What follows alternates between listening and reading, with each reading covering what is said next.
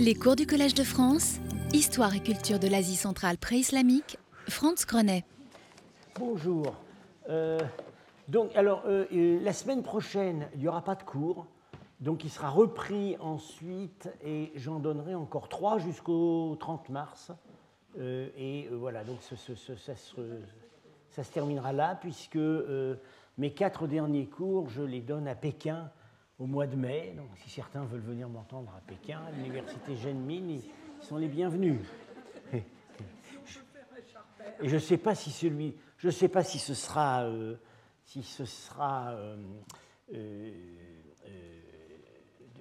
pris en vidéo. Enfin, en fait, je pense que oui. Je termine sur ce qu'on disait sur nos amis les Hephtalites. J'en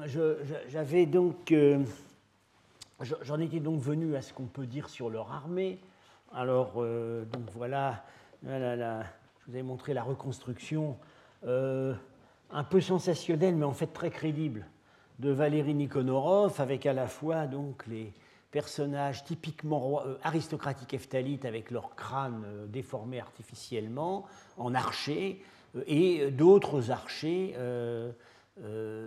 habillés à la légère. Mais j'avais quand même émis la supposition que les armées heftalites incorporaient des cavaliers lourds hérités de la période précédente, la période Kouchane. Ce qui fait que peut-être Nikonorov n'a retenu que la version des archers, c'est que, contrairement à leurs prédécesseurs, les Heftalites ne se font pas représenter sur leur monnaie en armure. Mais ça peut très bien être un choix culturel, hein, pour manifester. Comme ils sont en rupture sur tout, je l'ai dit, ils ne reprennent pas les titres royaux antérieurs, ils reprennent très peu de choses de l'iconographie antérieure. Comme ils sont en rupture sur tout, ils pouvaient être aussi en rupture là-dessus et vouloir montrer d'où ils sortaient. Ils sont représentés en armure, mais sur des monnaies d'or très stéréotypées et mises en Bactriane, qui sont en fait la continuation des séries antérieures. Alors, on sait par... donc on avait vu un témoignage chinois qui nous indiquait qu'ils étaient très, très redoutés comme guerriers, ce que les récits iraniens montre amplement. On sait qu'ils sont particulièrement habiles en archerie. On le sait par le témoignage de Procope, qui était au siège d'Amida, le deuxième siège d'Amida, le premier donc était 2 siècles avant, en 502, où il a donc vu des contingents heftalites incorporés dans l'armée sassanide. Et justement, les heftalites ont été utilisés pour une opération très complexe qui supposait une grande précision de tir. Donc, ils étaient appréciés comme archers. Alors, un aspect dont j'avais dit un mot, c'était l'existence chez eux d'un compagnonnage militaire qui suppose en fait un certain mode de vie en commun et même de mort en commun, hein.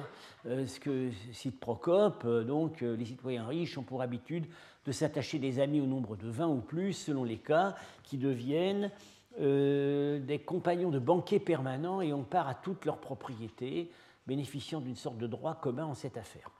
Puis lorsque celui qui a rassemblé cette compagnie meurt, il est de coutume que ces hommes soient enterrés vivants avec lui. C'est le seul témoignage qui nous dit cela. Alors, on sait que chez les Scythes, il y avait des rituels de sacrifice humain. Quand le chef mourait, on tuait des serviteurs, des captifs et éventuellement certaines de leurs femmes. On ne parle pas de compagnons. Alors, c'est peut-être une exagération de Procope, peut-être pas. Alors, ce témoignage est intéressant parce qu'on voit peut-être là la préfiguration d'un mode d'organisation militaire qu'on va trouver plus tard dans la société sogdienne. Alors, Étienne de la Vessière a beaucoup écrit là-dessus, notamment dans son livre De Samarcande à Samara, Élite d'Asie centrale dans les armées abbassides, un livre vraiment fondamental. Et on sait que les Sogdiens avait un système de compagnonnage militaire qu'on appelait les tcharkars. C'est probablement une dérivation d'un mot iranien qui veut dire « fils adoptif ». En fait, les chefs s'entouraient de tcharkars. Alors, c'est connu. On se ramenait d'ailleurs à en parler à propos des fortifications, puisque dans certains cas, les récits de la conquête arabe nous montrent que certains des châteaux sogdiens sont effectivement défendus par des tcharkars. Ces tcharkars sont connus également dans des témoignages sur des armées commandées par des Sogdiens en Chine. Et Étienne de la Vessière voit là l'une des sources de ce qui serait l'institution abbasside des soldats esclaves. Pas tous soldats esclaves d'ailleurs, mais c'était justement les Abbassides se méfiaient énormément des Arabes, bien que l'étant eux-mêmes, et ils s'entouraient à Bagdad d'une garde qui, au départ, était en fait une garde venant d'Asie centrale. Et puis, au fur et à mesure du temps, l'élément turc esclave, des esclaves achetés sur les marchés ou capturés, enfin en Asie centrale, est venu relayer l'élément iranien oriental. Et alors, au fil du temps, selon l'hypothèse d'Étienne de la Vessière, ce serait en fait l'origine d'un système qu'on connaît plus tard, qui est le système des Mamelouks. C'est-à-dire, à nouveau, la garde, l'élite militaire qui vient en fait de soldats esclaves. Le système des Mamelouks va subsister en Égypte, sera aboli dans l'Empire ottoman. Le système des Mamelouks va subsister en Égypte jusqu'à la conquête ottomane du début du XVIe siècle. Là encore, ça préfigure d'une certaine manière le système des Janissaires, qui sont également des esclaves achetés. Voilà. Donc, il y aurait là tout un développement dont les premiers indices pourraient bien se trouver dans cette organisation de l'armée hephthalite. Alors, cette indication donnée par Procope, selon moi, c'est une hypothèse peut-être très avancée, pourrait expliquer l'étrange renseignement qu'on trouve chez Tabari, qui lui nous donne le point de vue royal iranien vis-à-vis des Hephtalites. Péroz ensuite marcha contre un peuple appelé les Hephtalites, qui s'était emparé du Tokharestan. Au début de son règne, il avait renforcé leur pouvoir. On a vu en effet qu'ils étaient intervenus avant même d'être arrivés comme puissance impériale. Ils étaient intervenus dans la querelle de succession entre Péroz et son frère et l'avaient aidé à monter sur le trône. On dit qu'ils pratiquaient la sodomie. Et à cause de cela, Péroz n'estimait pas admissible de laisser le pays entre leurs mains. Étrange casus belli, quand même. C'est quand même la première fois qu'on entend parler d'un peuple qu'on va combattre à cause de ses habitudes sexuelles. Alors, je me demande si derrière ça, il n'y a pas des stéréotypes ou des réalités qu'on appliquait justement à l'existence de ces compagnonnages militaires, où ces gens qui vivaient dans une situation d'extrême proximité, on pourrait peut-être même dire de promiscuité. C'est un petit peu comme les compagnonnages militaires dans la Grèce ancienne, étaient prêts à mourir les uns pour les autres, étaient liés par des serments, des sortes de fraternités, etc. Et le stéréotype ou la réalité associant les pratiques homosexuelles au compagnonnage militaire fermé, c'est quelque chose qui a une longue histoire. Bon, on sait ce qu'on en disait pour la Grèce ancienne. Les roulams, justement, les soldats esclaves des Abbassides, puis des dynasties turques qui les ont succédés, on disait ça aussi sur eux. Il y a des anecdotes sur Mahmoud de Razna et ses roulams. Je vous rappelle qu'on a... C'est l'accusation principale qu'on a portée contre les Templiers. Et on discute encore chez les médiévistes pour savoir si tout était faux ou pas. Non. Il y avait aussi l'accusation de blasphème, mais il y avait cette accusation-là. On a dit ça sur les... On a dit ça, enfin, c'était la réalité chez les janissaires. Et puis, c'est aussi ce qu'on a dit sur la Légion étrangère. Il y a longtemps. Bon. Alors, je terminerai cette présentation des Heftalites par un épisode, enfin, bon, voilà, relaté par les textes. Et cet épisode est évidemment, on pourrait dire, le point culminant de l'histoire des Heftalites. Ça se passe en fait relativement au début de leur destinée impériale. C'est les circonstances tout à fait extraordinaires dans lesquelles ils ont infligé une terrible défaite militaire à l'Iran. Alors là, on est vraiment au cœur de, enfin, à la croisée de plusieurs faits que nous avons mentionnés. Donc, la prise en otage de l'Iran sassanide jusqu'en 531, où l'Iran sassanide va être saigné à blanc par un tribut qui l'amène, selon certains calculs, à verser aux Heftalites la plus grande partie de la masse monétaire qu'il émet. Et s'il y a des troubles sociaux précisément à ce moment-là en Iran sassanide, avec la révolte avec le mouvement révolutionnaire masdakite, c'est peut-être aussi en partie à cause de ça. Il y a la force et la discipline des armées heftalites, évidemment, l'arrière-plan nomade. Alors tout ça sort magnifiquement de cet épisode qui est donc qu'on connaît par deux sources principales, Procope et Tabari. Et alors ce qui est intéressant, c'est qu'aucune de ces sources n'est dépendante de l'autre. Les points communs extrêmement forts entre les deux récits viennent tout simplement de ce que ces deux récits racontent la vérité. Alors, l'information de Procope est probablement venue par le canal habituel par lequel les historiens byzantins connaissaient les histoires les démêlés sassanides sur les fronts orientaux, c'est-à-dire les récits d'Arméniens incorporés dans l'armée sassanide et qui, revenus au pays, racontaient ce qui s'était passé. Quant à Tabari, il dérive des annales royales, enfin le livre des rois officiels, et vous allez voir, c'est vraiment exactement le même récit. Alors Procope, dans la plaine où les Perses devaient faire irruption dans le pays des Heftalites. Cette plaine, on sait à peu près où c'est à l'ouest de Bactre. C'est peut-être encore marqué par le lieu de l'embuscade et peut-être encore marqué par un toponyme, parce qu'il y a un endroit, une ville, occupé par une ville, qui s'appelle encore aujourd'hui Pir Narchir. Narchir, mot persan qui veut dire la chasse. Bon. Pir, c'est le maître soufi.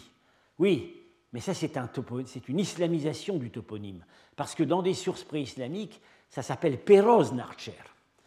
Alors, ça pourrait être un parc de chasse d'un roi qui s'appelait Péroz, pas forcément le Péroz d'Iran dont il va être question ici, un roi kouchano-sassanide qui portait ce nom, on sait qu'il y en a eu deux, mais moi, j'aurais tendance à interpréter ça comme la chasse, non pas la chasse de Péroz, mais la chasse à Péroz. Le piège de chasse où est tombé Péroz. Voilà. Et donc, suite du récit, le roi des Heftalites fit marquer sur une grande longueur et fit creuser là une tranchée large et profonde. Au centre, on laissa intacte une petite portion de terre suffisante pour laisser passer 10 chevaux de front. Sur la tranchée, il fit mettre des roseaux recouverts de terre. Il ordonna alors aux forces des Huns qu'au moment où elle se retirerait du côté des Huns, donc des Heftalites, c'est son armée, qu'au moment où elle se retirerait du côté intérieur de la tranchée, elle se rassemble en une étroite colonne et passe lentement sur la portion préservée de la surface. Quand les Perses entrèrent dans le pays, le roi Heftalite demeura avec la plus grande partie de son armée du côté intérieur de la tranchée et envoya en avant un petit détachement qui avait ordre de prendre la fuite dès qu'il aurait été aperçu. Les Perses tombèrent dans la tranchée, chaque homme, non seulement les premiers, mais aussi ceux qui suivaient, avec leurs chevaux et leurs lances, se tuant les uns et les autres. Parmi eux étaient Péroz et ses fils. un texte indique qu'il y avait 7 fils qui ont péri là. Alors, on peut supposer évidemment, c'est pas dit, mais c'est probable, qu'au fond de la tranchée, il y avait des pieux aiguisés. Et d'autre part, vous imaginez le tintamarre de l'armée sassanide bardée de fer de pied en cap, les chevaux eux-mêmes portant des armures, et tombant là-dedans.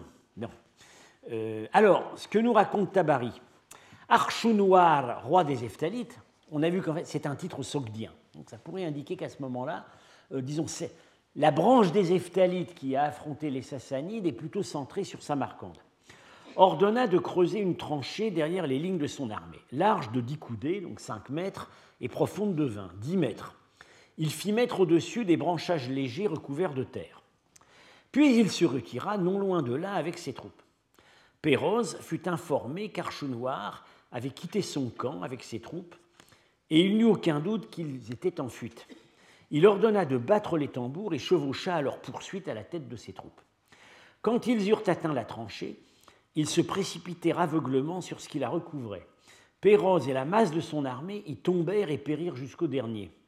Archou-Noir fit un mouvement circulaire jusqu'au camp de Péroz et s'empara de tout ce qui y était. Il fit prisonnier le chef des mages.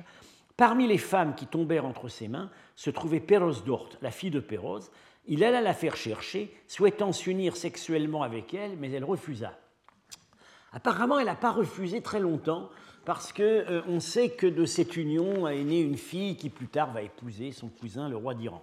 Alors, petit commentaire sur ce dernier détail. Cette impatience du vainqueur de consommer la fille du vaincu, c'est un marqueur politique, c'est un marqueur de victoire qu'on retrouve à diverses reprises. On a par exemple l'histoire du calife abbasside Al-Mutassim, fils d'Haroun al-Rachid, en 840, qui se vante de s'être uni dans la même journée avec les filles de ses 3 pires ennemis qui venaient de vaincre, les rebelles Babak, Mazyar et Haïdar Afshin, qui était en fait son général en chef originaire de Sogdiane, qui l'avait liquidé. Bon.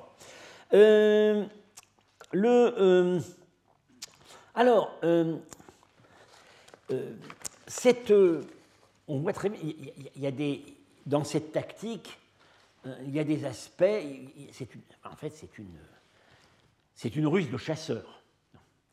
Le chasseur habitué à rabattre le gibier, des battues massives de gibier, des gazelles, des onagres, etc., dans des plaines. La fuite simulée, ça c'est également une ruse typique des peuples de la steppe. Et voilà. Alors, c'est pas le piège où est tombé Péroz, mais ça vous donne une idée de ce que ces populations d'Asie centrale étaient capables de construire. C'est un piège à gazelle, à l'ouest du Khored, sur le plateau de Lousturte. Le bord du plateau de Lousturte, qui est en fait qui est une zone de déplacement massif de troupeaux, c'était aussi une zone de déplacement massif de nomades, le bord de ce plateau est complètement semé de pièges que je vous indique ici. En fait, alors là, c'est pas tout à fait la même chose. C'est pas des tranchées, c'est des murs maçonnés en pierre sèche. Mais la fonction est la même.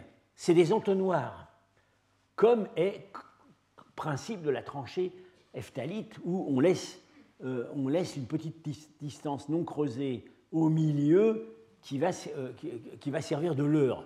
Alors, voilà, vous voyez un premier entonnoir ici. Alors, il faut vous dire que tout ça, c'est sur des centaines de mètres. Un premier, et il y en a des dizaines.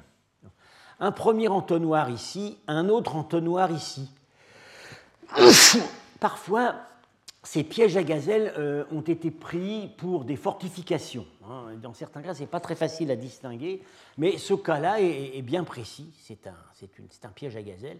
Alors, ça a été réétudié assez récemment, systématiquement, par Vadim Yagodin, qui était un élève de Tolstoï, et Alison Betts, qui est donc l'archéologue australienne qui est en train de fouiller la première capitale du Choresme, Akshahankala, dont j'ai parlé il y a 2 ans, et qui en fait était venue en Haut-Choresme pour étudier les pièges à gazelle, qu'elle avait par ailleurs, dont qu'elle avait commencé à étudier en Jordanie.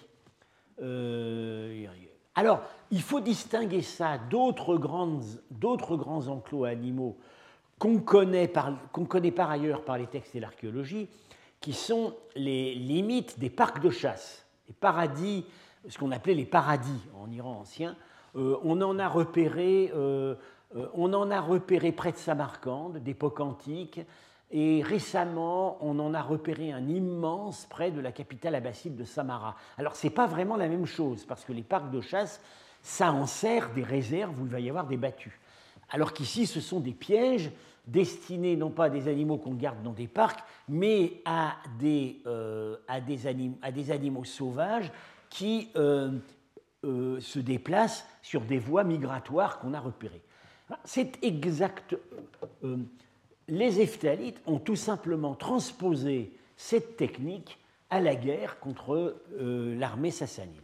Et ça a évidemment très bien marché, puisque ils avaient déjà battu Péroz 2 fois, mais alors là, le roi est mort, plusieurs de ses fils sont morts, une grande partie probablement une partie de ses meilleurs généraux et officiers sont morts aussi, et l'Iran est complètement à genoux.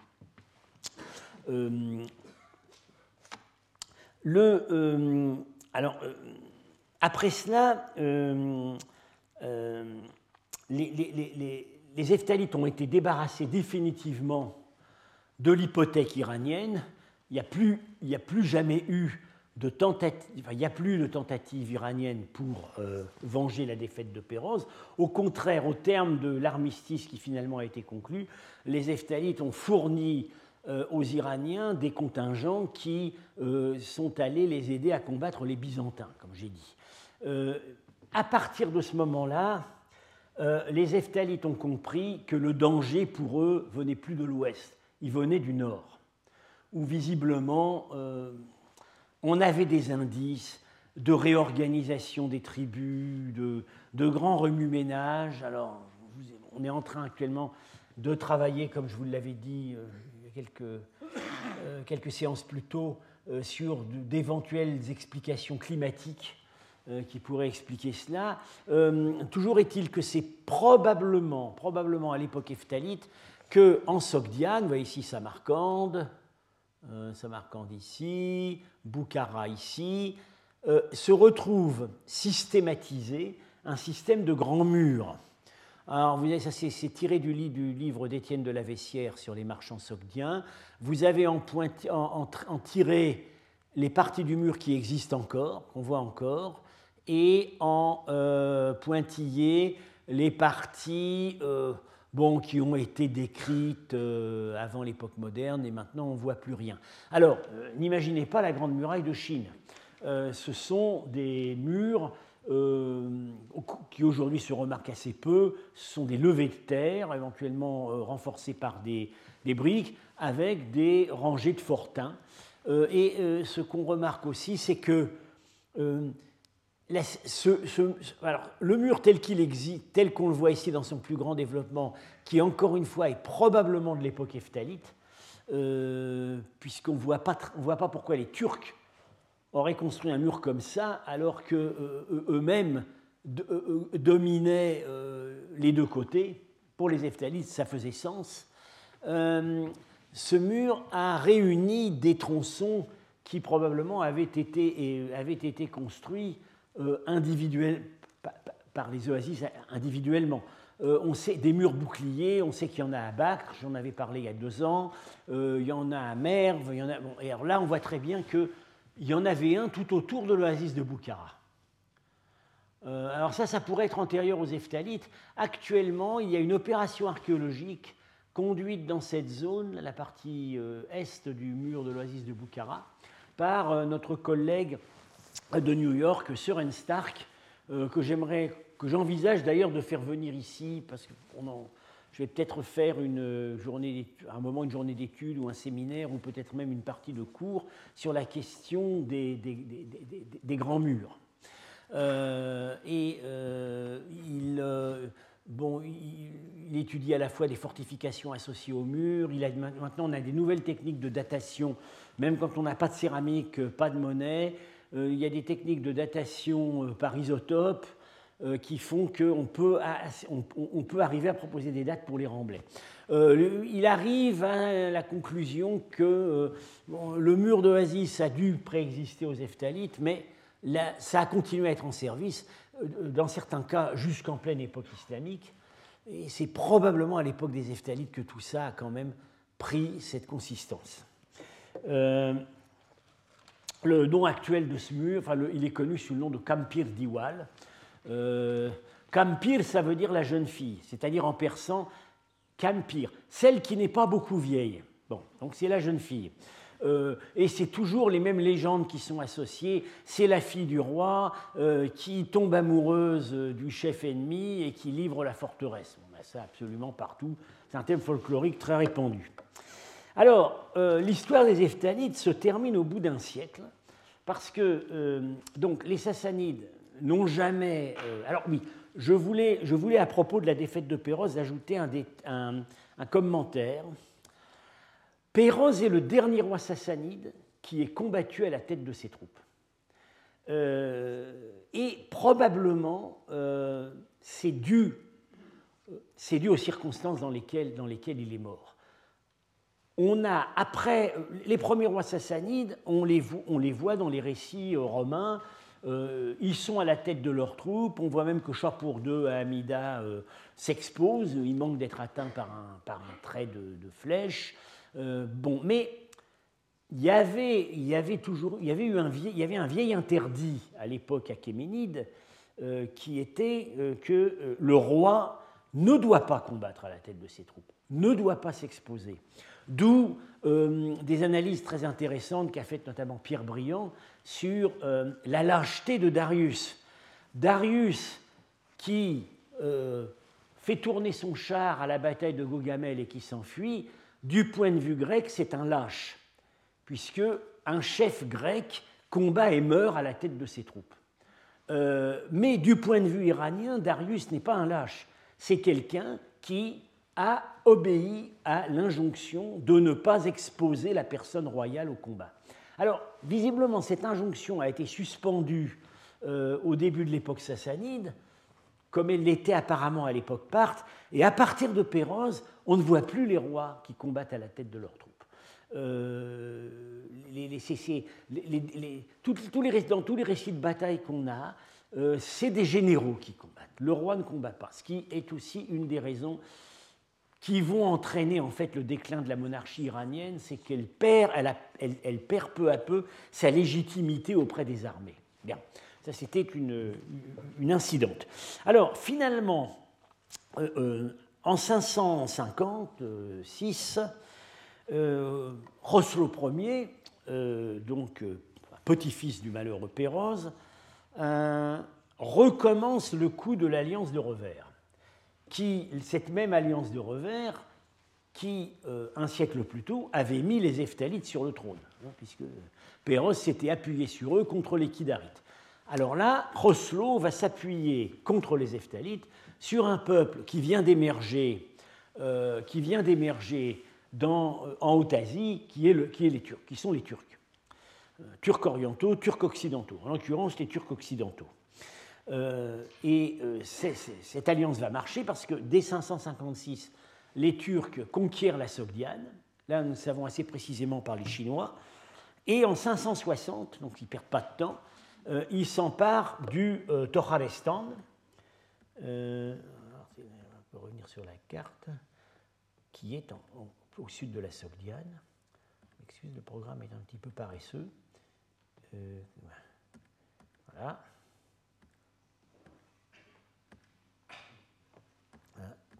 Voilà. Voilà. Donc, les Heftalites sont solidement établis jusqu'à Samarcande. Voilà l'empire Heftalite qui déborde sur le nord-ouest de l'Inde. En gros, c'est tout ça, l'Empire hephthalite.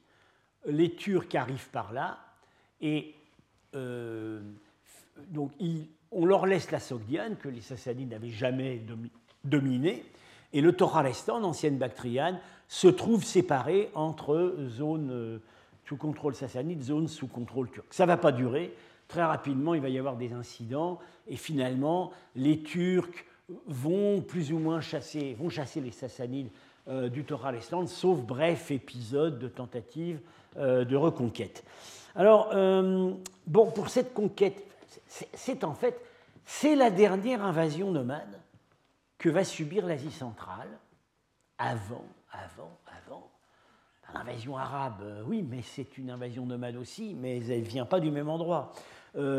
C'est la dernière invasion stéppique que va subir l'Asie centrale avant la fin du Xe siècle, l'arrivée des dynasties turques. Et encore, les dynasties turques ne sont pas arrivées par invasion, elles sont arrivées parce qu'elles sont en fait arrivées par l'armée. Ce sont la prise de pouvoir par les Ghaznévides, les Karakhanides, c'est en fait c'est la prise du pouvoir de généraux et de troupes turques auxquelles les monarchies iraniennes avaient confié les clés de leur armée. La première véritable prise de pouvoir accompagnée de déplacements importants de population, ce sera les Seldjoukides, au milieu du XIe siècle.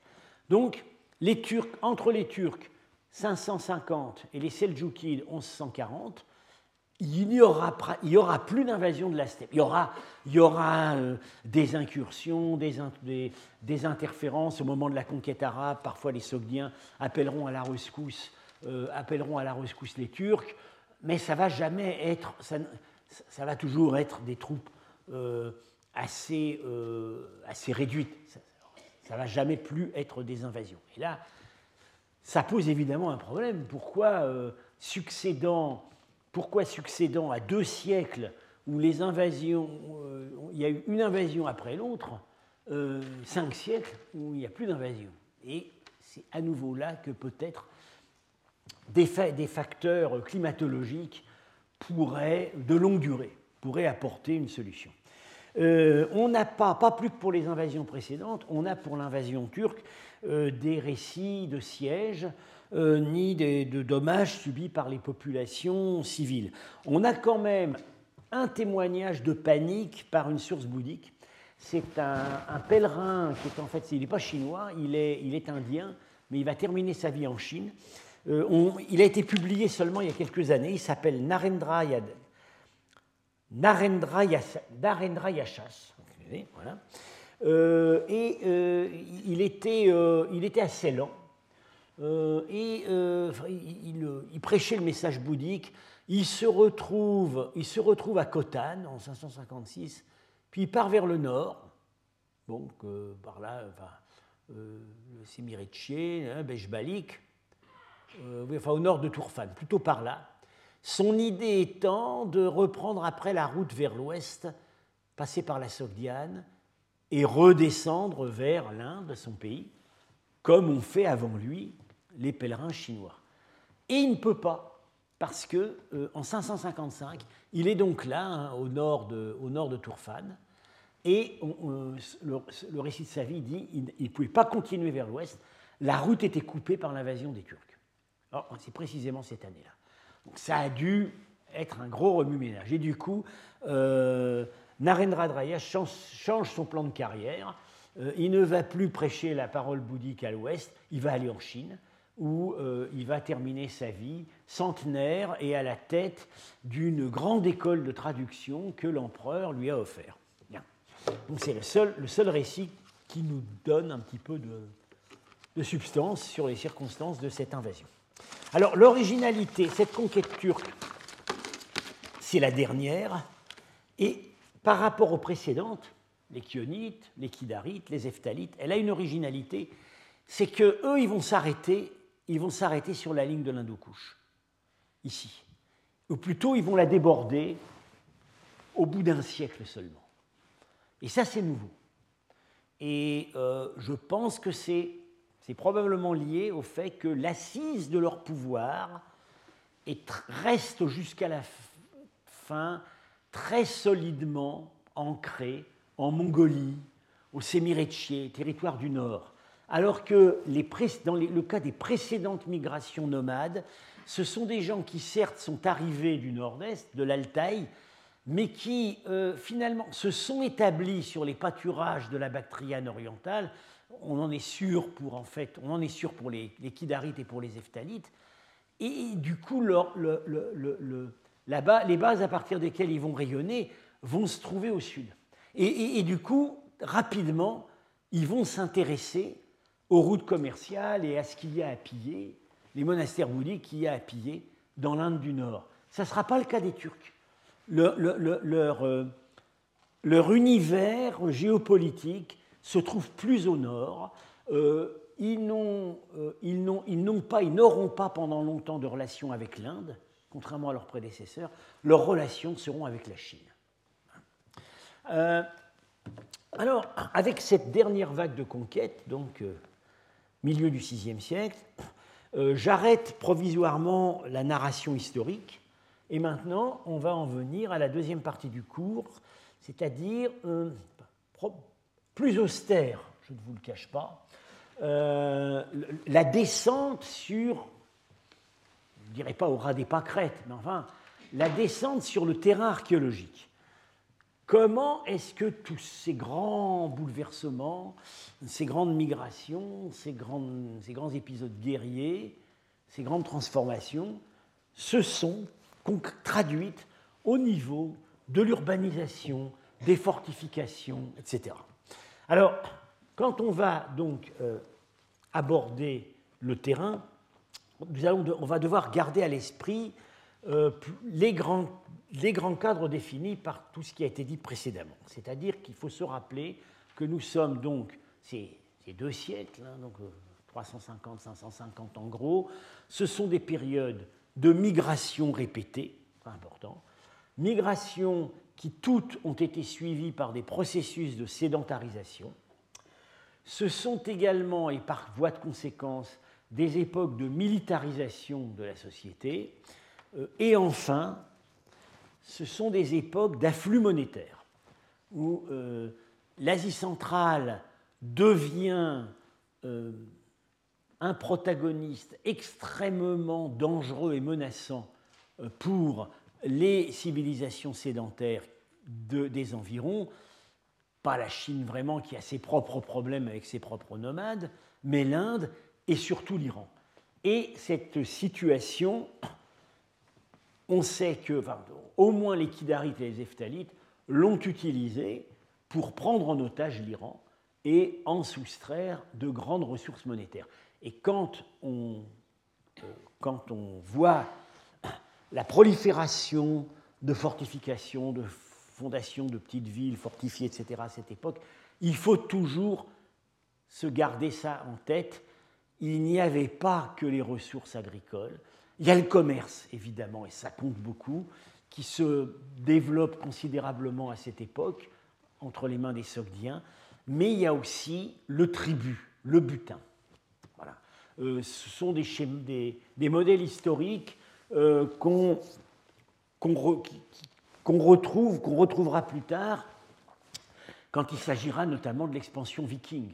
On voit très bien que la construction de villes, l'expansion économique évidente des pays scandinaves à cette époque, c'est la conséquence de transferts de richesses liés au départ à l'activité guerrière des Vikings.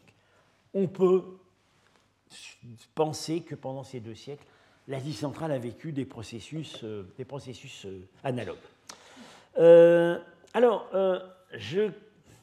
considérations. Alors, oui, excusez-moi, je vais tenter de suivre les instructions qu'on m'a données. Alors, voilà. Hop. Voilà. Mon Dieu, j'y arrive. Oui. Là, je me mets sur ce programme. D'accord. Je vais sur Diaporama. Incroyable, j'y suis arrivé. Bon.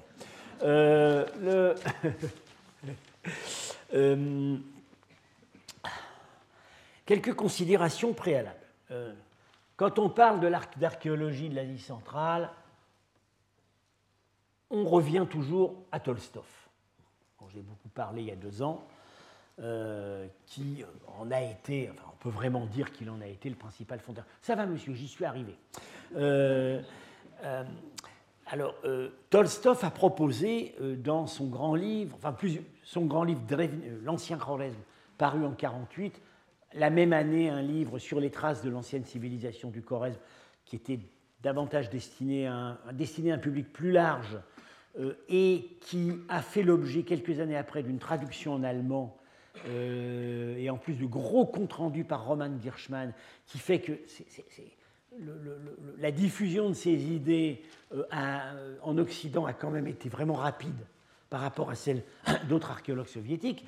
Tolstoï met en évidence, enfin, propose un schéma théorique en 1948. Et bien voilà, dans les siècles dont nous parlons, 4e, 5e, 6e, dans le schéma de périodisation marxiste qui est le sien, on passe de la société antique esclavagiste à la société médiévale féodale. Aujourd'hui, chez les archéologues d'Asie centrale, on ne trouve plus esclavagiste, on ne trouve plus féodal, mais on trouve toujours antique et médiéval. La périodisation n'a pas changé, sauf pour certains. Ils ont simplement changé la rhétorique.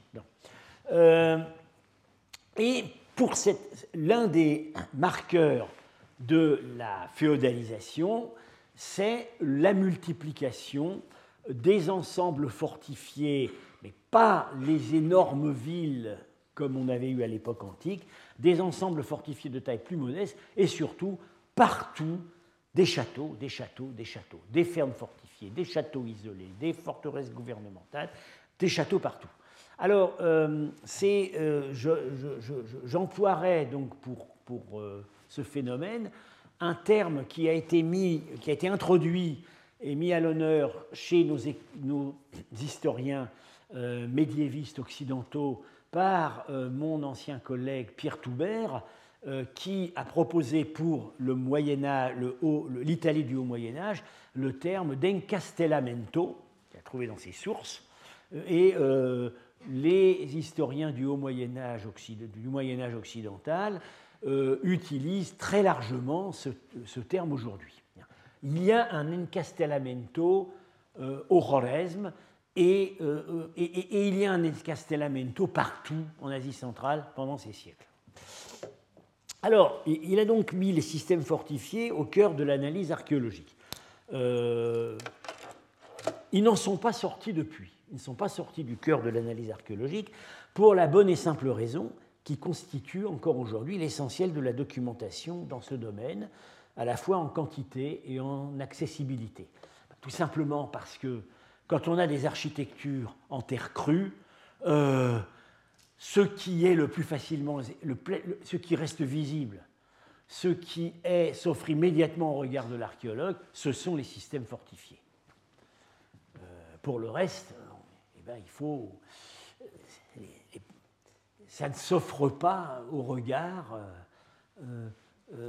comme cela. Il faut de longues et coûteuses campagnes de fouilles. Au Choresme, on peut, ou plutôt on pouvait à l'époque de Tolstoï, faire beaucoup d'observations sans fouille. Je montre ici des dessins qu'il a publiés dans ses... C'est pas dans Drevni Choreb, c'est à la même époque. J'insiste... L'importance des dessins dans l'œuvre de Tolstoï et de ses contemporains... Il savait très bien que les techniques de reproduction de photographie et surtout de tirage photographique disponibles à l'époque dans l'édition soviétique étaient le plus souvent catastrophiques. On a des photos, on doit travailler encore aujourd'hui avec des photos pathétiques, retouchées. L'art de la retouche était très utilisé. Politiquement, comme on sait, Trotsky transformé en pot de fleurs. Bon, il a été après très utilisé en Chine, mais il était utilisé aussi par les archéologues. Donc, pour compenser cela, ils ont beaucoup dessiné, et très bien dessiné. Et encore aujourd'hui, les publications russes se signalent par la très grande qualité des dessins, qui sont des dessins à la fois évocateurs, élégants et intelligents, parce qu'ils sont interprétatifs. Alors voilà, donc, une planche de Tolstoï, ça s'appelle, ou ça, on pourrait traduire ça, manoir, oui, enfin, domaine rural avec donjon, c'est une typologie. Et pour ça, il y avait en fait pratiquement pas besoin de fouiller. Voilà, pour chaque site, petit site, il donne le dessin. Et alors les dessins, c'est lui qui les faisait, ou alors c'était son frère. Il faisait venir il a fait venir des artistes, rien que pour illustrer les publications. L'un d'entre eux étant le fameux Savitsky, qui est resté et qui a créé l'extraordinaire musée des avant-gardistes à Noukous. Vous voyez, on voit, bon, voilà, manoir, enfin, domaine rural, donjon. Petit plan, fait, non, pratiquement sans fouille, c'était tout ça, ça sortait du sable, et la silhouette. Et il y en avait partout de ces châteaux. Alors voilà, ça c'est domaine rural sans donjon. Vous voyez, hein, on n'a que la cour, avec parfois une porte un peu renforcée. Il n'y a pas de donjon. Voilà. Attendez, est-ce que j'ai mis... il y en avait un autre que j'avais voulu... Voilà. Château isolé. Ouais. Alors, oui, c'était...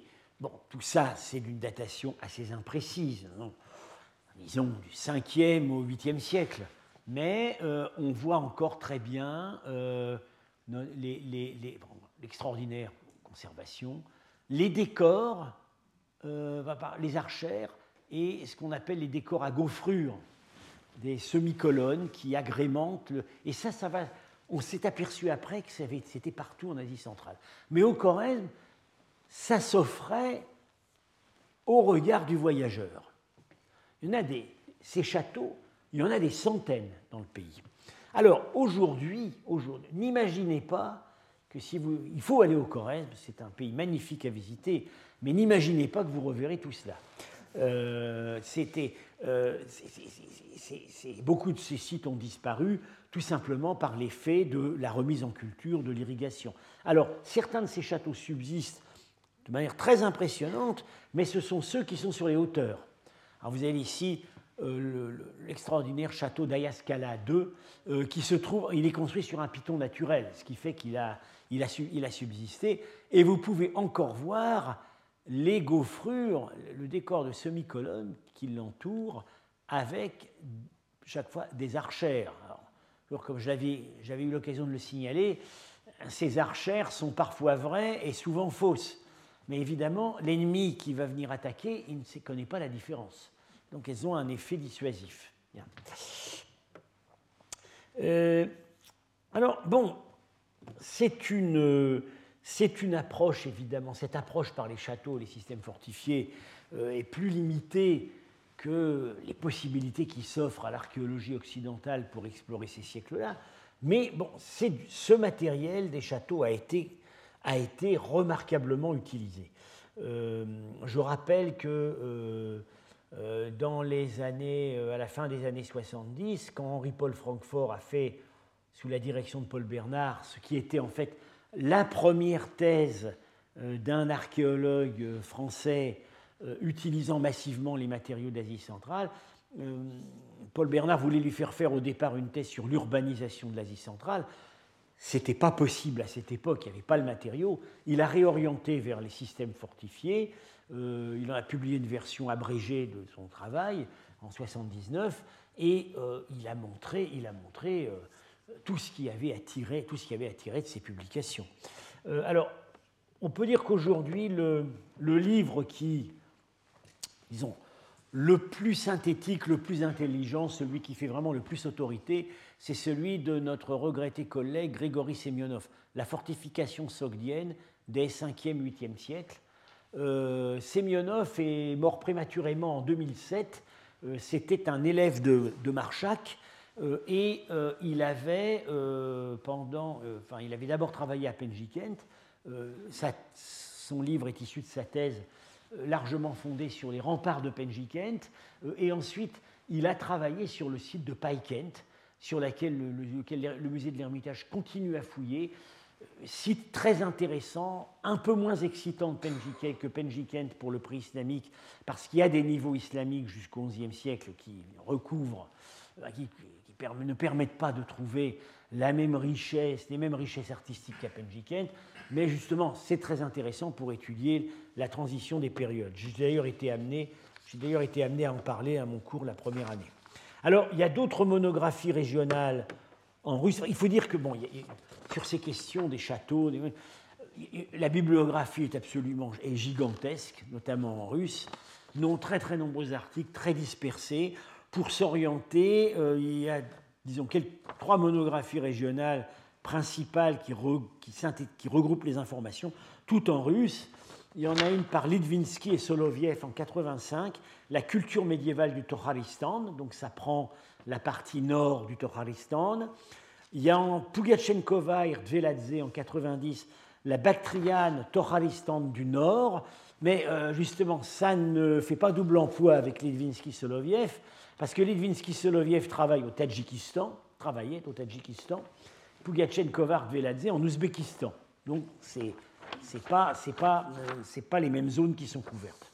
Et puis sur le Khorezm, il y a une chercheuse, une collaboratrice de Tolstoï, Elena Nerazik, qui est une des dernières collaboratrices encore en vie de Tolstoï et qui est une mine d'informations orales sur l'expédition du Khorezm.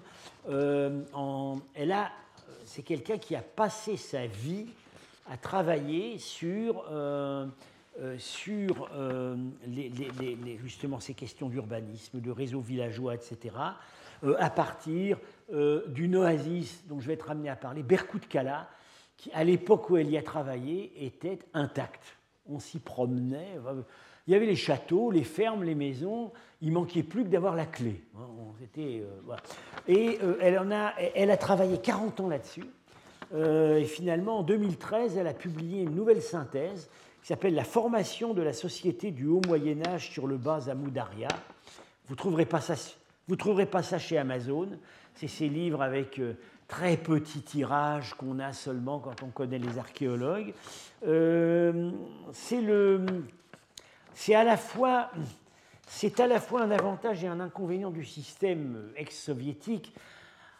On peut se dire, une vie entière passée à étudier une région, un thème, une oasis, est-ce que ça n'entraîne pas quand même une certaine sclérose ? Alors c'est vrai que personne ne va aller sur les brisées de Madame Nerazik. Il y a dans l'archéologie soviétique un sentiment extrêmement fort de droit intellectuel de l'archéologue sur son matériel. Alors, dans certains cas, ça a des effets pervers. Je ne vais pas citer de nom, mais l'archéologue s'endort un petit peu sur son matériel, les choses ne sortent pas et ne peuvent pas sortir, de son vivant. Et puis, quand ils sont morts, la famille essaie de négocier la vente des archives. On ne peut pas les blâmer dans les conditions économiques des archéologues aujourd'hui. Mais en même temps, quand ce sont de grands esprits, ça fait une recherche qui mûrit, qui est vraiment... les livres de Madame Nerazik sont tout à fait enthousiasmants. C'est pas facile à lire, il faut vraiment s'accrocher, même quand on lit bien le russe, mais c'est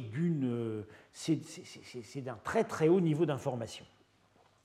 Alors, on peut dire que l'inventaire global de ces sites fortifiés, de ce qui en subsiste aujourd'hui et de ce qui en subsistait à partir disons à l'époque où on a commencé à les enregistrer, cet inventaire est quand même maintenant très avancé dans toutes les régions, sauf du côté afghan, où l'inventaire n'avait fait que commencer lorsque les événements ont rendu les choses impossibles.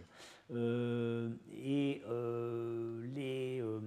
reprise de l'activité archéologique par la DAFA depuis 2002 n'a pratiquement pas touché cette période dont je parle ici. Ils se sont surtout intéressés à des sites antiques, et très bien, ils ne pouvaient pas tout faire. Mais là, on voit vraiment une... s'il y a beaucoup moins de châteaux connus du côté afghan, c'est pas qu'il y en avait moins, c'est que c'est moins étudié. Une exception, c'est autour de Bamiyan, où ça a été étudié depuis longtemps par Marc Lebert, et l'étude est maintenant reprise, par Thomas Lorrain. Là, ce sont des choses qui avancent. Alors, la tâche qui s'impose aujourd'hui, mais elle n'est pas facile, si on veut arriver à faire dialoguer mieux les restes archéologiques et les textes qu'on a et dont nous avons vu dans les séances précédentes, qui sont quand même là nombreux et précis, c'est l'affinement des chronologies. Et ce n'est pas une tâche facile, comme on s'en est rendu compte lors d'un colloque qui s'est tenu à l'Ermitage en octobre 2015, à la mémoire de Grigory Semionov, et le thème du colloque, c'était précisément les chronologies des sites d'Asie centrale. On a vu que c'était difficile. Les monnaies, les inscriptions, il n'y en a pas, pratiquement pas, pour ces époques, sauf les inscriptions de fondation de Kultobé au Kazakhstan, dont j'ai parlé il y a deux séances. L'indice matériel le plus précis, le plus datable, ce sont les monnaies. Alors, là, les chronologies monétaires sont vraiment en voie d'amélioration considérable, notamment par les efforts de l'école de Vienne. On a liquidé des théories chronologiques très invraisemblables qui, pendant longtemps, avaient tenu le haut du pavé, les théories de Goebbels, avec sa chronologie extrêmement tardive des couchants et de ce qui avait suivi, les théories de Zeimal, qui n'avait pas les mêmes prémices que Goebbels, mais qui lui aussi avait des chronologies très tardives, Zeimal étant par ailleurs un remarquable numismate, même ceux qui savaient qu'il avait tort ne pouvaient pas aller contre. Il faut savoir aussi que Zeimal travaillait à l'Ermitage, et qu'à l'Ermitage, l'Ermitage fonctionne comme un corps extrêmement compact. C'est-à-dire que, je ne pense plus que ce soit le cas maintenant, mais à l'époque soviétique, ils avaient des réunions et on décidait à la réunion quelle serait la doctrine de l'Ermitage. Et donc, même ceux des savants de l'Ermitage qui savaient au fond d'eux-mêmes que ce n'était pas la bonne solution, se sentaient obligés de se taire. Voilà, et c'est Marchak qui me l'a raconté. Marchak, pendant toute sa carrière, a rusé autour de la chronologie Kouchane pour ne pas avoir à écrire quelque chose là-dessus, parce qu'il se doutait très bien que Zeimal se trompait d'1 siècle et demi, mais Zeimal était le numismate de l'Ermitage, et par ailleurs un homme remarquable et un proche ami de Marchak. Et donc, c'était l'omerta. Bon. Donc, sur les monnaies, la chronologie avance, mais le problème, c'est qu'on trouve peu de monnaies bien stratifiées dans les fouilles d'Asie centrale pour ces époques, et surtout dans les fouilles de remparts. Les remparts, ce n'est pas des endroits très fréquentés. Donc, a priori, une fouille de remparts, elle ne va pas souvent donner des monnaies. Ou alors, oui, parfois, on va trouver une monnaie prise dans la maçonnerie parce que c'est des monnaies qui ont été récupérées dans... La terre utilisée pour les maçonneries a creusé des niveaux dans lesquels il y avait des monnaies. Ça arrive parfois. Mais ça ne donne qu'un terminus postquem. La monnaie que vous allez trouver dans le rempart, elle peut avoir 4 siècles. Elle peut être de 4 siècles plus ancienne que la construction du rempart. Voilà. Donc, j'en termine pour aujourd'hui. Je parlerai ensuite, la semaine prochaine, de du deuxième fossile directeur qui est la céramique, pour lequel la situation également, malheureusement, manque cruellement de précision. Voilà. Alors la semaine prochaine, excusez-moi, la fois prochaine, c'est-à-dire dans 15 jours. Retrouvez tous les contenus du Collège de France sur www.college-2-france.fr.